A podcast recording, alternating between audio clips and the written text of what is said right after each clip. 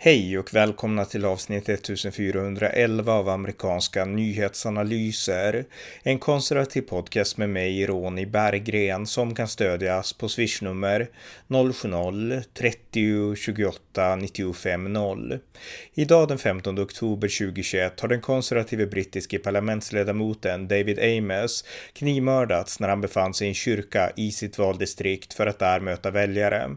Här berättar mer om saken tillsammans med min kollega John John Gustafsson. Varmt välkomna. John Gustafsson, välkommen. Tack så mycket. Vi har ju nåtts av ett tragiskt besked idag, nämligen att en brittisk politiker har blivit mördad. Kan du berätta vad som har hänt? Ja, politikern i fråga är Sir, Dave, eh, Sir David Amos som eh, var medlem i det brittiska parlamentet, alltså motsvarigheten till en riksdagsledamot. Och Eh, han var medlem i det konservativa partiet och han är knivhögst till döds idag runt 13 svensk tid. Eh, så det har alltså bara gått eh, ja, tio timmar i, nu, nu, nu, när jag, nu när jag säger det här, så det är mycket, det är mycket vi inte vet. Men, eh, men knivhögst till, till döds och eh, trots eh, jag menar, tappra, tappra insatser från både de, de, som, de som var där och från sjukvårdare som, an, som som kom dit, kom dit snabbt så gick hans liv inte att rädda tyvärr. Nej, och han befann sig och, i eh, sitt distrikt, eller hur? Alltså i sitt hemdistrikt för att ja, eh, prata ja, med väljare. Ja, rättare, rättare sagt, han befann, han, befann sig i, han befann sig i en lokal kyrka där han höll ett väljarmöte. Eh, det ska jag kanske förklara att, jag menar, Storbritannien har en kultur där politiker ska vara ute och träffa väljare mycket, mycket mer och på mycket mer så att säga mindre formella former så att säga än i Sverige. Så det förväntas att man ska hålla, man kallar det för constituency surgeries. Det är alltså inte surgery som är medicin utan det är, en typ av, det är en typ av möte ungefär. Man, ja, man, man, man träffas, skakar hand med folk, folk får komma fram och liksom föra fram sina synpunkter ungefär. Storbritanniens version eh, av USAs re, eh, liksom, eh, retail politics. Ja, precis. Eh, så och det här hänger lite ihop med att Storbritannien har ju enmans valdistrikt så att det är en riksdagsledamot eh, eller parlamentsledamot per, per valdistrikt. Och eh, det gör att personen är ganska viktig. Det är inte bara ett, liksom ett val med parti, med parti, utan om du som person är känd och i, i ditt distrikt och du är väl omtyckt så kan folk rösta på dig även om de kanske har vissa förbehåll mot ditt parti egentligen. Mm. Eh, och här spelar sådana här, eh, liksom, eh, väl, såna här väljarmöten eh, spelar, spelar väldigt stor roll i det. Eh, och nu ska vi alltså påpeka, det är ingen valkampanj i Storbritannien, det är inte därför man har möten, det här är något som man ska göra under mandatperiodens gång. Det är en del av den brittiska politiken. Just det, liksom hålla kontakten med väljarna och liksom bara finnas där och träffa dem helt enkelt. Ja, precis. Och eh, det, är också, det är också det att en Eh, en fördel, nu är inte jag ett fan av enmansdistrikt ska jag väl säga, men en fördel med det, det är att eh, i och med att du har en person som representerar ett distrikt så blir alla det distriktets så att säga problem blir kopplade till den personen. Det är han som ska föra fram det, hela det liksom distriktets talan. Och även liksom enskilda, in, enskilda individer. Eh, om du liksom en en, en väljare från ditt distrikt som har problem med myndigheterna då, då eh, om, du, om, du, om du har problem med myndigheterna ska du kunna ringa den som representerar just ditt valdistrikt och han ska kunna ringa upp myndigheten och fråga, fråga ungefär liksom vad, vad sysslar ni med ungefär. Nej, men alltså man, nej, man, det, det, finns, det finns en mycket större, mycket större personlig koppling helt enkelt medan riksdagsledamöter i Sverige är ju väldigt anonyma i jämförelse. Mm. Eh, ja, men det var det han gjorde. Han var ute och träffade väljare och befann sig i den här metodistkyrkan då. Och eh, en man sprang in och högg ihjäl honom med kniv och det här föranleder ju mängder av frågor och vi ska gå in på dem snart, de frågorna och de möjliga svaren. Men det här har såklart gjort att eh, alla politiker har egentligen, oavsett partitillhörighet, vilken kant man har stått på, som man uttryckt kondolenser och fördömt det här dådet bestämt. Och eh, Boris Johnson, då Storbritanniens premiärminister, han sa så här när han pratade med BBC tidigare idag. Well, I think all our hearts are full of shock and sadness today at the loss of Sir David Amos MP, who was killed in his constituency surgery uh, in a church after almost 40 years of continuous service to the people of Essex and the whole of the United Kingdom. And the reason I think people are so shocked and saddened is above all, he was one of the kindest, nicest, most gentle people in politics. And he also had an outstanding record of passing laws to help the most vulnerable, whether the people who are suffering from endometriosis, uh, passing laws to uh, end cruelty to animals, or doing a huge amount to reduce uh, the fuel poverty suffered by people uh, up and, up and down the country. David was a man who believed passionately in this country and in its future. And we've, we've lost today a fine public servant and a much loved friend and colleague. And our thoughts are very much today with uh, his wife, uh, his children, and, and his family. Så det var Boris Johnson då om David Ames tragiska bortgång. Men frågan nu då, alltså vem var då egentligen David Ames? För jag kände inte till honom tidigare alls. Jag har läst på lite nu, men, men jag kan inte så mycket om honom. Kan du, kan du berätta lite grann? Ja, eh, David Ames är en veteranpolitiker som har befunnit sig i eh, skuggan, om man säger så. Han är en så kallad backbencher. Alltså en person som inte, en, en, en vanlig parlamentariker som inte är medlem i regeringen eller i skuggregeringen. Och han har varit parlamentariker sedan 1983. Mm. Eh, så alltså nästan 40 år. Eh, så nej, det, här, det, här är en, det, här är en riktig, det här är en riktig veteran och det och... Eh, och vi kan säga att har, på grund av att han har gjort så mycket, ja. så att han har tjänstgjort så, så länge i public service då, så vart han, eh, han fick knighthood av drottning Elizabeth 2015, alltså han blev Sir David Ames på grund av sin långa liksom public service. Ja. Mm. Jo, precis. Eh, så, men Nej, men han har drivit, eh, han har, eh, eh, han har drivit en hel del lokala frågor, eh, till exempel att Southend som är alltså eh, det ställe som han, som han representerar, att det ska bli en city istället för en town, alltså ungefär motsvarighet bli, bli en stad, inte bara en kommun. Så eh, och eh, han har Eh, han, han, har, han har, jag menar, sen, sen ska vi säga att jag menar, allmänhet så karaktäriseras väl Ehm, eh, eh, av eh, ja, värdekonservatism, framförallt han är troende katolik. Han eh, var väldigt öppen med att han, han, är, han, var, han var abortmotståndare, han var drivande i kampanjen mot att, mot att legalisera homoäktenskap på den tiden när det begav sig. Och eh, det, är ganska, det är ganska ovanligt för att för även om jag menar, det konservativa partiet är konservativt, så jag menar värdekonservatism är inte jättestort i, i Storbritannien som så. Men eh, så där, där, där har han stuckit ut kan man säga. Ja, verkligen. Och det går ju härleda till, ja, men du sa hans katolska tro, men det finns ju många politiker som är kat katoliker då. Men han var, alltså han var, för jag har sett en intervju med hans präst nämligen, ganska nyligen. Och han var en liksom hängiven besökare på mässor och han liksom, han, trog, han, han trodde verkligen på tron liksom. Så att det var inte bara någon som kulturkristen, utan tron var viktig för honom. Det är viktigt att betona. Och det är säkert en av orsakerna till att han tog de här frågorna som aborter och så på, på så stort allvar då. Och kanske gick mot strömmen i ett parti som ändå är ganska sekulärt, Tories. Ja, det är ju intressant att menar, vi nämnde det att han, han blev knivhuggen i en kyrka, men inte en katolsk kyrka utan en metodistkyrka. Mm. Det var där som han höll, höll, det, här, höll det här mötet.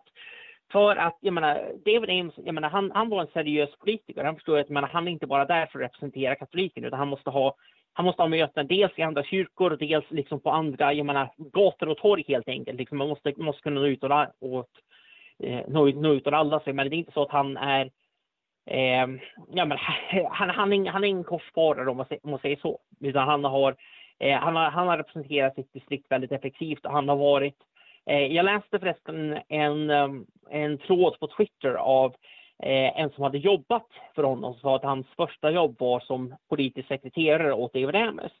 Och eh, då, eh, eh, och då, sa, då sa det här att han hade råkat Eh, den här alltså, sekreteraren då, han hade råkat slarva bort eh, inbjud, eller liksom inbjud, inbjudan till ett möte med David Cameron.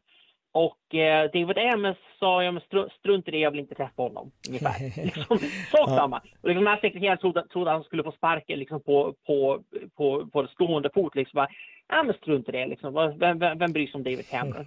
ja, det var kul. Så, eh, Eh, och, eh, nej, men och David Cameron tillhörde ju verkligen de, jag menar, de sekulära Tories, de som bland annat legaliserade homoäktenskap, de som eh, gick i allians med Liberaldemokraterna och, och David Cameron var för EU, vilket Amos hela tiden var emot. Det är mm. också en, också en ganska, ganska viktig, viktig del här. Amos var väldigt aktiv i Leave-kampanjen 2016. Ja, verkligen. Och han var så, också... Ja. Eh, så han, han hade, jag menar, man kan, man kan säga så här, det finns en anledning till att David Amos, Amos, Amos trots eh, 40, nästan 40 år i parlamentet, att han aldrig ingick i en regering eller i en skuggregering. Liksom, det, har sina, det har sina randiga skäl. Han var för konservativ. Men, ja. Mm. Ja, för konservativ och lite för, jag menar, man kan säga så här, det är nog en majoritet av Tories som egentligen tyckte att jag menar, som eh, mer eller mindre höll med honom. Men det, det, finns saker man säger och saker man inte säger. Och den åtskillnaden gjorde inte han. Han brydde sig inte om att vara politiskt korrekt eller strategisk på det viset. Däremot, eh, som kontrast till det här med liksom att jag, jag, jag, bryr mig, jag bryr mig inte om liksom att jag missat ett möte med, med David Cameron, liksom, liksom fuck him. Det, så, så när han hade, eh, vid ett annat tillfälle när han hade råkat slarva bort en inbjudan till en eh, alltså, välgörenhetsgrej i hans liksom, lokala distrikt. Då fick alla som jobbade för, för honom stanna på kontoret hela kvällen tills de hade hittat det igen. Okay. för att det fick han däremot inte missa. Det var viktigt. Och det, och det, är, liksom, det är ganska typiskt för liksom, prioriteringar. Han kunde ha en Eh, Eh, liksom, eh, för grejen är att folk hör av sig till politiker för att klaga på eh, allt möjligt. Även saker som politiker kanske inte egentligen har så mycket med att göra. Det kan vara liksom att en, eh, som ett exempel som du nämnde, där det var någon eh, tror det var gammal kvinna något som hade ring, ringt upp och nämnt liksom att hon, var, hon hade någon svårt sjuk, svårt sjuk liksom med någon, någon sjukdom ungefär. Eh, och då så hade David, David, David Amos ringt runt till läkare bara för att hitta någon, någon, som, någon som kunde, för de sa liksom att ja, det går inte att få, få tillgång till vården ungefär. Och det är, det är köer, köer överallt. Liksom, liksom, Okej, okay, I'm on it. Liksom, ring, ringer, runt, ringer runt till läkare hela, hela, kväll, hela kvällen tills han hittade någon, någon, som kunde, någon som eh, liksom gick, gick med på att ta, ta, ta sig an henne. Mm.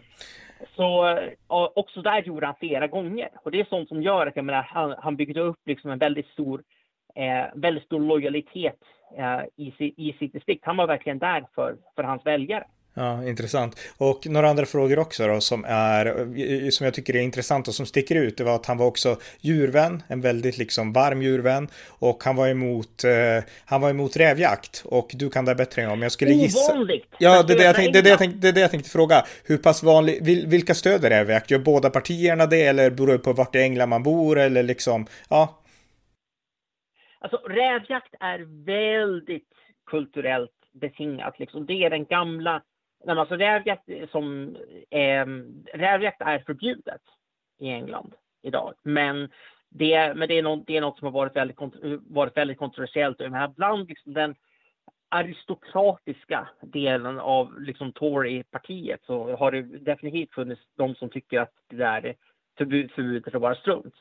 Eh, och de, de personerna återfinns oftast i just södra, södra England där liksom rävjakten Eh, alltså inte bara det att man skjuter räv, räv, rävar utan sättet man jagar med liksom mm. hundar som liksom tröttar ut rävarna liksom med flera kilometer och man rider efter dem och allt det där. Liksom det, det är liksom det, den liksom jaktmetoden, den, den, är väldigt, den är väldigt kopplad till, till, vissa, till vissa delar av, England. Men, men det, är förbjud, det är förbjudet nu alltså, men de som vill återskaffa eller återlegalisera den här rävjakten, finns de främst inom Tories eller inom Labour? Uteslutande Tories. Okej, okay. mm. så, han gick, så han var emot, men han var inte för det utan han var bestämt emot liksom rävjakt? Ja, han var, mm. bestäm, han var bestämt emot det. Och eh, nej, alltså det är något som dyker upp liksom vart 50 år ungefär att det är no någon politiker en torr som säger att vi kanske borde legalisera det här. Men opinionen är helt, helt emot det. Så det är ingen som riktigt... Alltså det är ingen som vill ödsla det politiska kapitalet. Nej. Det är åtminstone ingenting som... Inte, inte så länge det finns andra saker på agendan. Liksom. Nu har det varit ett, ett turbulent årtionde kan man säga för Storbritannien. Trots att Tories har styrt sedan 2010 så Eh, nej, men det har alltid funnits många, många andra saker på agendan. Man har inte liksom haft tid med några hobbyprojekt. Och jag, jag, vet, jag, jag, ja, men jag, jag, tror, jag, jag tror att eh, Eh, alltså jag har inga starka åsikter om rävjakten som så, eh, men Eh, Eh, men när, när, när jag tror att där är ju David Amis är ju på allmänhetens sida i alla fall kan konstatera i den frågan. Ja, vi kan också säga också några andra saker som är intressanta. Det är att han var i flera årtionden en stark förespråkare eller en, ja, en, en lobbyist kan man säga för att bygga ett monument till, eh, ja, till svensken Raoul Wallenberg då. Och det lyckades med, han med på 90-talet och då byggdes det ett monument eh, i, i London eh, för Raoul Wallenberg. Så att det var också en av hans stora bedrifter kan man säga. Han var också en vän till Israel, en väldigt varm vän till Israel och eh, en motståndare till Iran, inte minst då, och liksom Irans hets mot Israel och sådana saker. Så att det är två andra liksom viktiga frågor. Ehm, är det något mer du kan eller vill tillägga om liksom hans bedrifter så att säga, hans politiska gärning? Eh, jo, eh, jag tänkte bara när vi, när vi ändå var inne på hans utrikespolitik att han eh, var en av 30 konservativa eh, ledamöter som, som svek partilinjen 2013 och röstade emot att eh, militär intervention i Syrien. Mm.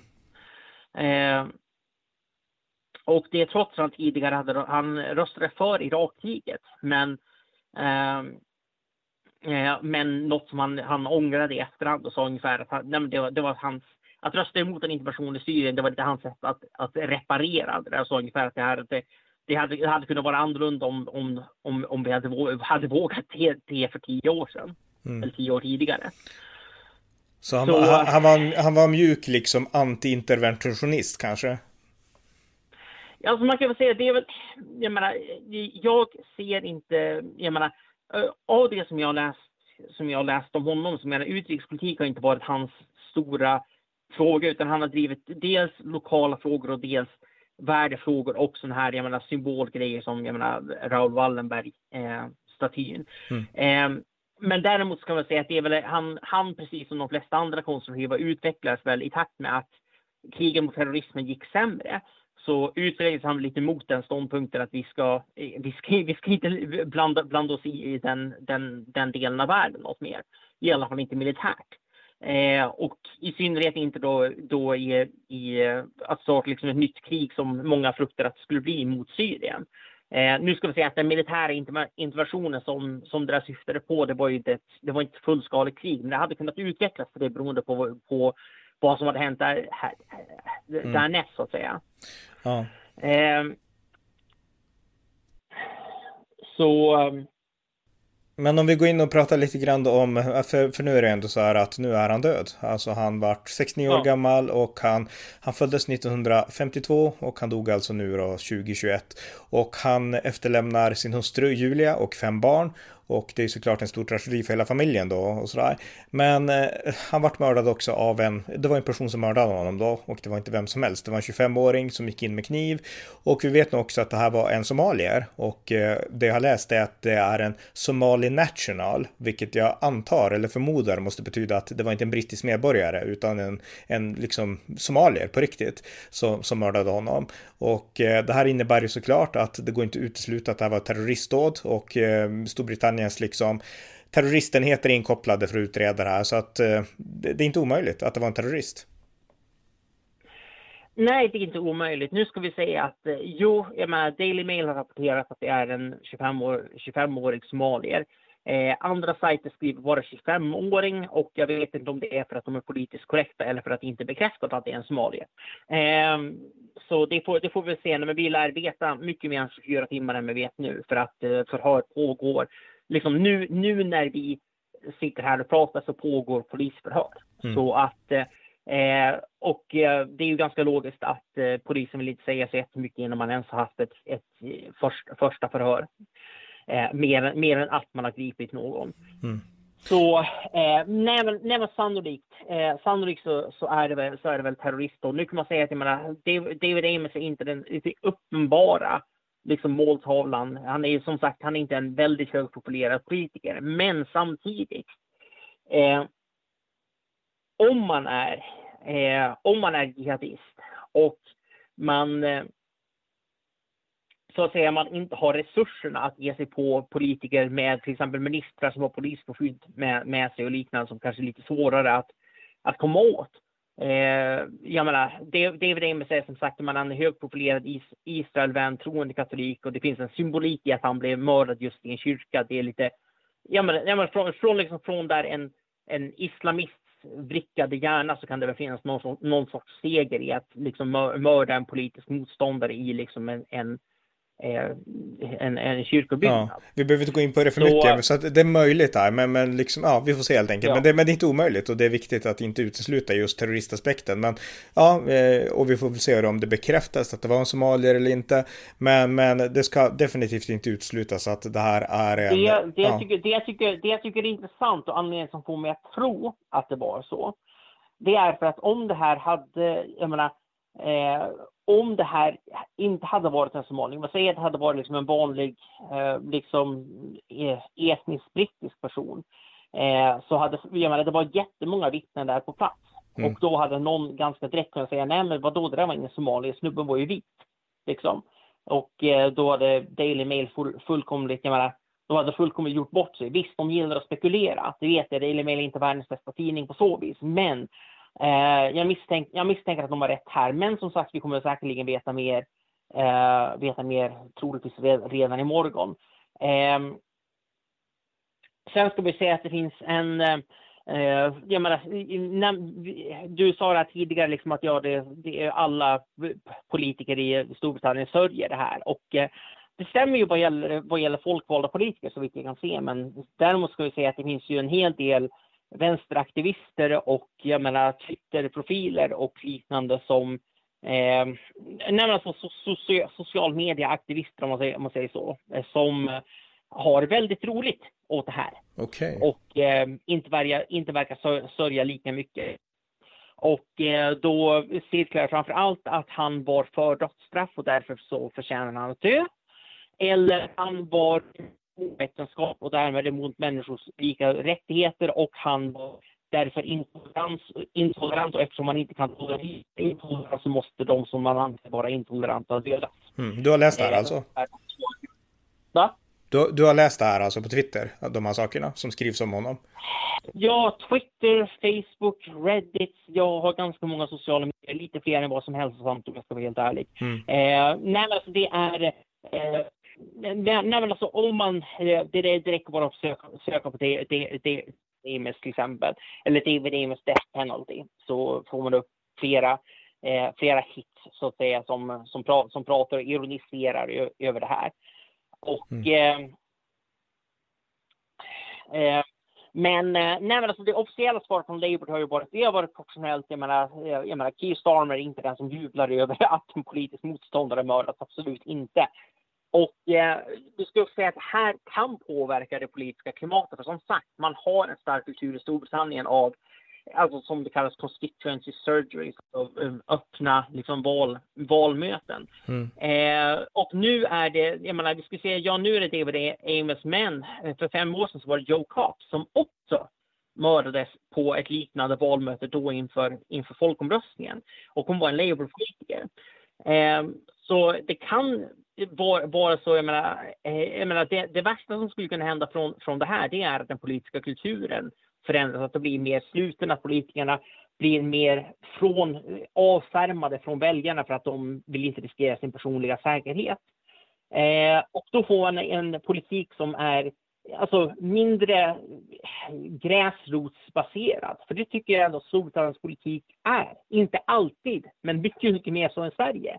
Och mycket av det beror just på att, som sagt, varenda valdistrikt har en representant och den representanten tar otroligt med, ser till att man har ett, ett liksom kontor i, i sitt distrikt där folk kan komma och klacka på och liksom prata med anställda till den här och liksom eh, komma med sina klag, klagomål och så vidare. Och att man har sådana här öppna valmöten där man får träffa eh, distriktets, eh, distriktets parlamentariker. Mm. Så, och det här är det, eh, jag menar, det skulle vara eh, skulle vara en... En tragedi för demokratin om det här försvinner.